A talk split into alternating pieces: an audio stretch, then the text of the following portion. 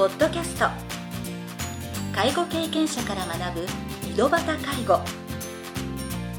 この番組では親の介護を乗り越えた方や実際に現在介護をしている方また医療や介護サービスを提供している事業所の方々をお招きしゲストの方々に介護をする中で学んだことなどをお伺いします。ナビゲーターはこれまでで500人以上の介護相談に対応してきた介護コーディネーターの山川仁でお送りします。それでは今回の番組をお楽しみください。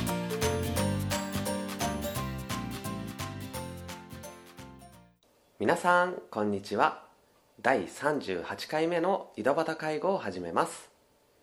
今回も福岡市で認知症対応型のデイサービスや特別養護老人ホームを運営している社会福祉法人福岡光福祉会の村瀬隆夫さんをゲストとしてお招きしております。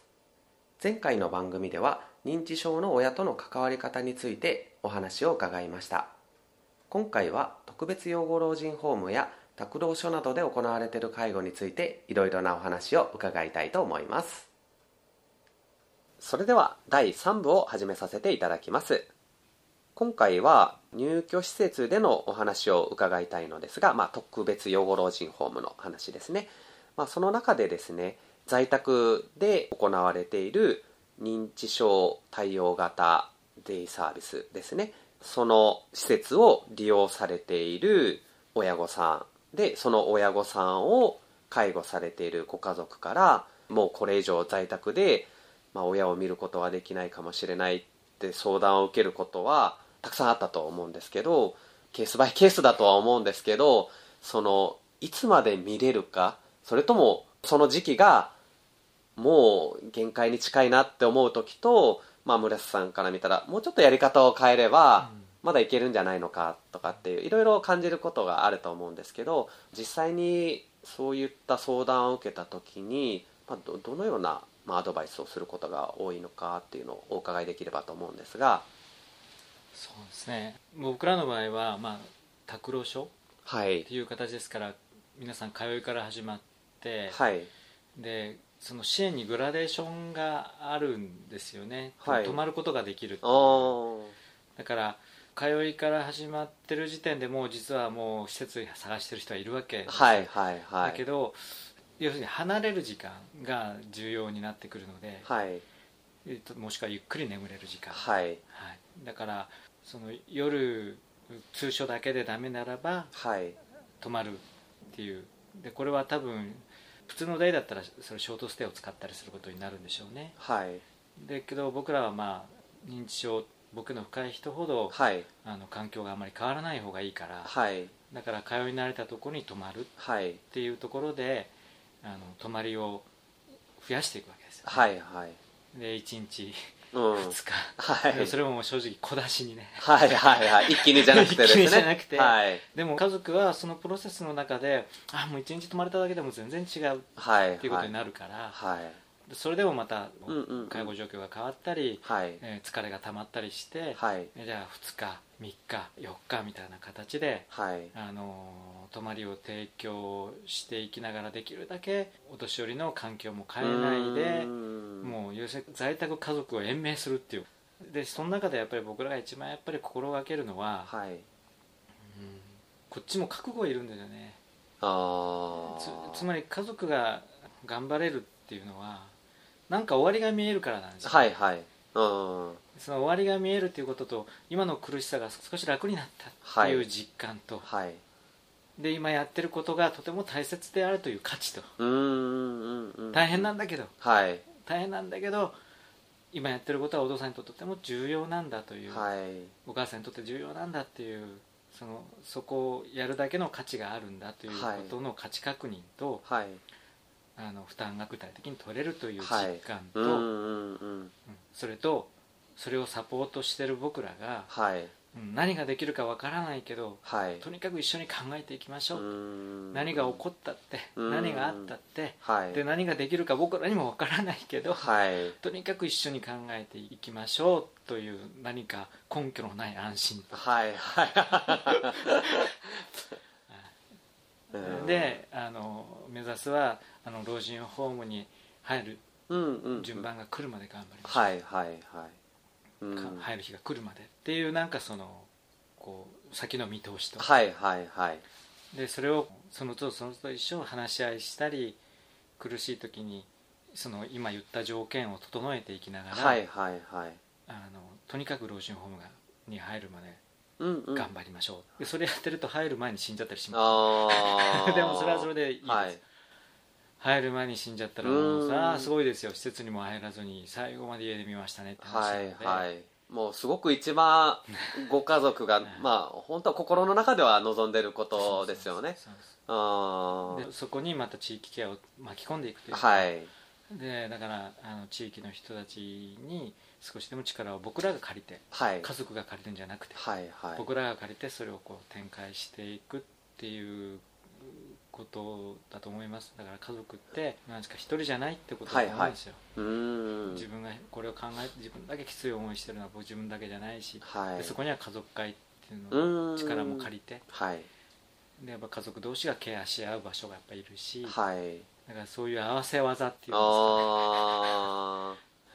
それはなんかその家族になんかアドバイスするっていうことではなくて、あはい。僕らがそういうそのつながりを持てるかどうあかー。の方が問われてくるんですよね、はい。はい、なんかどんなアドバイスをするかというよりかは僕らを接点にはい。どれだけのつながりができてはいもう無理だっていう気持ちが持続できるようなはいはいはい。つながりをう作っていくか、ーんうんうんうん介護事業所だけじゃない話ができる方がいるっていうのはすごく多分心の支えになるんだろうなって自分も実際に相談業に携わることによってどちらかというと自分は事業所に所属してっていうよりかはあくまで相談業務が専門なので、まあ、その必要な事業所をご案内するっていう立場にあるんですけど、うん。まあ、結局なんかケアマネージャーの方に相談してるけどうまく思いが伝わらないとか、あと話をなかなか聞いてくれないとかですね。まあ、そこの中でよりあいさんでは介護サービスの事業所だけじゃなくてそういう場が自然とできているっていうところなので単純にアドバイスだけで解決するような問題じゃないんだろうなっていうのは、ね。だからそこなんですよ。はい。僕らも相談するんですよだから。あだからそそういう家族から相談を受けて自分たちだけでも対応できない時なんかは、あはい。担当ケアマネに相談して、はい。でそしたらその担当ケアマネがうん。ここに泊まってくれたりします、えー、すごい。なんかそのおばあちゃん在宅で暮らしてて、はい。ショートステイお願いしたいんだけどって。うん。だけどショートステイはもう大変でって、うん。ええでもう2床しかないからあのどうしても対応できないっていう。はい。でもあなたがここで一緒に泊まってくれるんやったら対応できるけどって相談すると、一緒に動いてわあすごいね信頼関係と多分そこら辺の中での思いが共通してるから体を張って。そうですね。だからみんな体を張ってくれるとですね、はい。でも自分一人がは体張ってると限界くうるじゃないです。かそうですよね。だからなんかそういうやっぱりつながりがもう僕らのなんていうアドバイスよりもですね、はい。支援業務ってどうしてもこう分業化してるから相談する人はどうしても相談の中で何かやらなきゃいけないと思っちゃいますけどあでも相談する人が本当にそういうつながりを持ってる人であればつなげてくれるだけでももう御の字ですもんね、はいはい。アドバイスよりもね。そうですね。であとその拓郎症自体にはその、ね、お泊まりを少しずつ増やしていきながら在宅の介護が続けられるように支援されてるっていうことなんですけど実際毎日お泊まりになってる方とかもいらっしゃるんでしょうか？実質住んでる人がその拓郎所だけを運営してる時にはたくさん出てきたので、それで実質住んでる状態にもうなりかけてる人はいはいっていうかはいでも基本いわゆるもう在宅はもう無理だよねっていう場合に移行してる人はたくさんやっぱり出てくるので、はい。そういう人のためにこの特養を作ったのは一つあります。でも特養を作るだけじゃはい。キリがないんですよ、もうい、くらあったって足りないんですはいはいそうですよね、はい、要するに入るだけあのそういうシステムでしか最後終着駅は特養ですよみたいなあの形の介護ルートしかないような、はいはい支はい。援内容ではですね、はい。あのいくら作っても足りませんので、そうですよえね、だからやっぱり結局は老人ホームに入らなくて済むための老人ホームといううんそこの一つの思いは、はい。そういうところがああるわけです、ええ。ーだからその老人ホームに入るまでになんとかはい。支えるというところの重要さですかねはあはあはあそうですね。そこには地域ケアも必要になってくるうし、今ねやってるデイサービスとかと同じようなその思いのあるデイサービスが増えていくことによって、まあ、その在宅で頑張れる方が増えていくっていうことですだから拓郎所同士の連携もやってます。あ今実際にぜ全国に広がってるんですか？そういった拓郎所は小規模多機能はい。の、まあ、いわゆる前身みたいなものなのはいで、はいだから制度的にはもう小規模多機能できたから拓郎所はいらないっていうのが基あ本国の考え方じゃないでしょうか、はいはい。だからはいそういう意味では拓郎所というものが目に見えて増えてるとは思いまあせん。小規模多機能制度化されたものが増えてるーはいと思います、はいはいだけど僕らは小規模多機能じゃなくて拓郎所のスタイルでやってるのはいで,、はい。でそういうところはまだ他にもありますのうで、だからそういうところと連携をしたり、はい。小規模多機能と連携をして、で小規模多機能は全部制度でやってるから、うん。全部自分たちでやらなきゃいけないってことになっちゃってるんですね、はい。はいだけど僕らの場合無認可の泊まりがあるので、はい。その拓郎所と小規模多機能両方を使いながらあの小規模多機能で対応できない時は拓郎所で対応するとかはい。また拓郎所同士がお互いが補完し合うようなはい形の連携っていうのはもうそれこそそれはもう十数年来やってきてますね。まあ、そういった意味でいろいろなその制度でできたものとか、ね。あと実際にその制度のないところから出来上がったものとか、まあ、それぞれのメリットデメリットとかをお互いに情報共有しながらより良いものができていくんだと思うんですけど次の質問としてはですね今回老人ホームに入居するっていうテーマになっていくんですけどその中で自分もよく相談の中にですね家族から言われることなんですけど施設を探す時にはもうそんなにいろんな施設を転々とさせたくないのでもう一つのところで最後まで見てくれるような施設を探したいんですけどっていうふうに言われることは多いんですけど最後までうちは対応できますっていうふうなその言葉についてもやっぱりそれってどこの状態まで見ることができるのかっていうのは多分施設ごとによって少しずつ異なっていくと思うんですけどでもご家族ってそこら辺ってなかなか逆にいろいろ質問攻めするわけにもいかないし、まあ、判断基準ってなかなか作るのが難しいと思うんですけど、まあ、そういった中でもしその村瀬さんが県外の親戚の女性をまあ老人ホームに預けるときになるべく施設を転々とさせないためにどうやって探したらいいかねって 親戚の方に言われたらなんかどういう探し方みたいなあある実際あるのか、まあ、それともなんか逆にまあそれは結局わからないですよね。正直言ってしまえばそれはもう分かりませんよね。はいはいはい。で僕らでも自然にこう置いている人たちを病院で見とる必要はないと思うので、はい。病院に行く必要はないと思はいはいってるし、はい最後まで僕らで見とれるとは思うんですよ、はい。それでもやっぱり肺炎とか骨折とかで入院して、はい。肺炎が原因で亡くなる人もやっぱり中にははいはいごくはいままあ、うん。うん今のところ一人はいらっしゃいましたね。だかはい。らそういう場合は見とるつもりでも病院で亡くなる人もいるうしただやっぱ最後まで本当に見とれるというはい。でえ病院頼みにならない施設っていうのははい。老いをみ受け入れてる施設ですからあでそこを前回の話はい。のやっぱり季節によってもその老いを受け入れられる施設かそうじゃない施設かってやっぱあるんですよ。あはいはい。で老いを受け入れられないで特別視していく。はいで機能不全を病気として見るような施設は、はい。すぐ病院に送りますからね。ああでそれはちょっと質問すれば施設長がそういう答えすると思うんですよ。はい。まあだけどリアルにど,、はい。どういった状態になった時に、その病院にまあ施設長さんの方針をよく知ることだと思いますね、でも人は嘘つきますから、だからそれだって結局、まあ、僕は分からないっていうのはそういうところでそういうことでも方針は言ってもやってること違うじゃないってことがたくさんあるんで。あだから現場が全然違うよねって施設長さんその思いかもしれませんけどはい。現場はそうなってませんよねみたいなところがたくさんあるんですよやっぱり。だからそれは施設長の話を聞いたから分かるわけでもないし。ーはい。でそうなっていくともうそれはわからないってことになるけどでもわからないなりにやっぱり施設長さんの話を聞くしかないし、うん。で現場を見るしかないと思います、はいはいで実際に実績っていうのがあるはずですから、はい。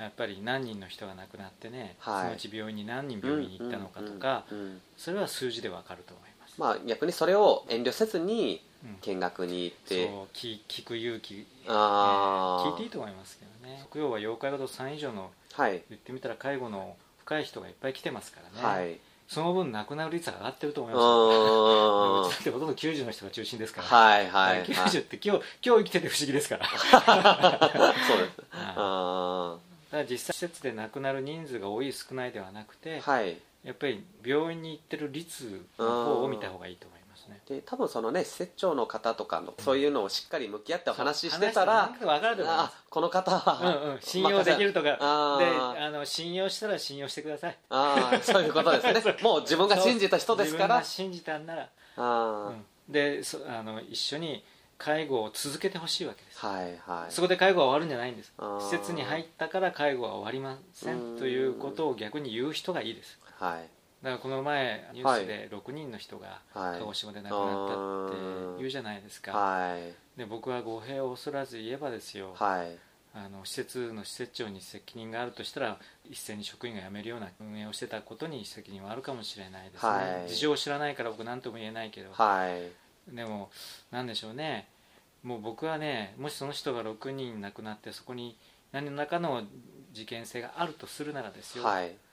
僕は家族にも責任あると思います。設長にも責任ある。はい。一斉に辞めた職員にも責任がある、はい。でそういう状況に追い込んでるこの社会全体国にも行政にも責任があると思って、僕みんなが見殺ししたと思いましたもしあれに事件性があるんであればはい。それはみんなで見殺ししたんだっていうふうに捉捉えるべきだと思います。じゃないと何も変わらないということですよね、はい。そういった、ね。うん。家族だってねはい。不安に感じてたの。じゃあ不安に感じてたんならあなたは何かすることなかったのかって話ですよ。あでもその時に施設任せにしてたのか。ーはい。だから施設任せにするからできもしないことを施設の職員に要求して何かあったら訴えたりするような家族も生まれてくるし、はいそれが正当な権利ではないところでね。はい。っていうのはそこでみんな今に詰まっちゃってると思いうます。だから施設にたとえ入っても自分のできる範囲で介護が続けられる入所施設をはい。自ら探してほしいんです、自ら探せばですねちゃんとそこに行き着きますよ、と僕は思います。なんかねあ人のうん。いろいろ評判とかね、うん。あの雑誌とか見て、え。ここが人気のとか じゃなく自分の目で探すことですね。あ自分の目で探してるともう目が超えますから。あーそうそうですね。何件も見てたらなんとなくこっちではうん。こう言ってたけど、あっちではこんな表現をしてたってなると多分そこの中で自分の判断基準ができて、先ほど言われたように自分で信じた施設とはい施設長の方であればもう逆に言ったらもう預けっぱなしじゃなくて、で自まあ分も一緒に一緒に介護をしますということで、そうすればちゃんと最後まで見見ますよ人は、そうですよはい。ねで山川みたいなはい。忙しい方ははい。えあのいろんな経験を持ってる人に相談して、無駄なところを見なくて済むように。ああそうそうですね。うん。はい。と思います。はい。ですね。ああいやすごい参考になります今回は特別養護老人ホームや託老所などで行われている介護についてお話を伺いました。次回第3部後半では穏やかな最後が迎えられる人の共通点についていろいろなお話を伺いたいと思います。それでは次回の配信をお楽しみに。今回の番組はいかがでしたか？この番組ではリスナーの皆様からのご質問なども受け付けておりますメールアドレスはひとしの h 小文字で h. 山川19アットマーク gmail.com h. 山川19アットマーク gmail.com ですそれでは次回の配信をお楽しみに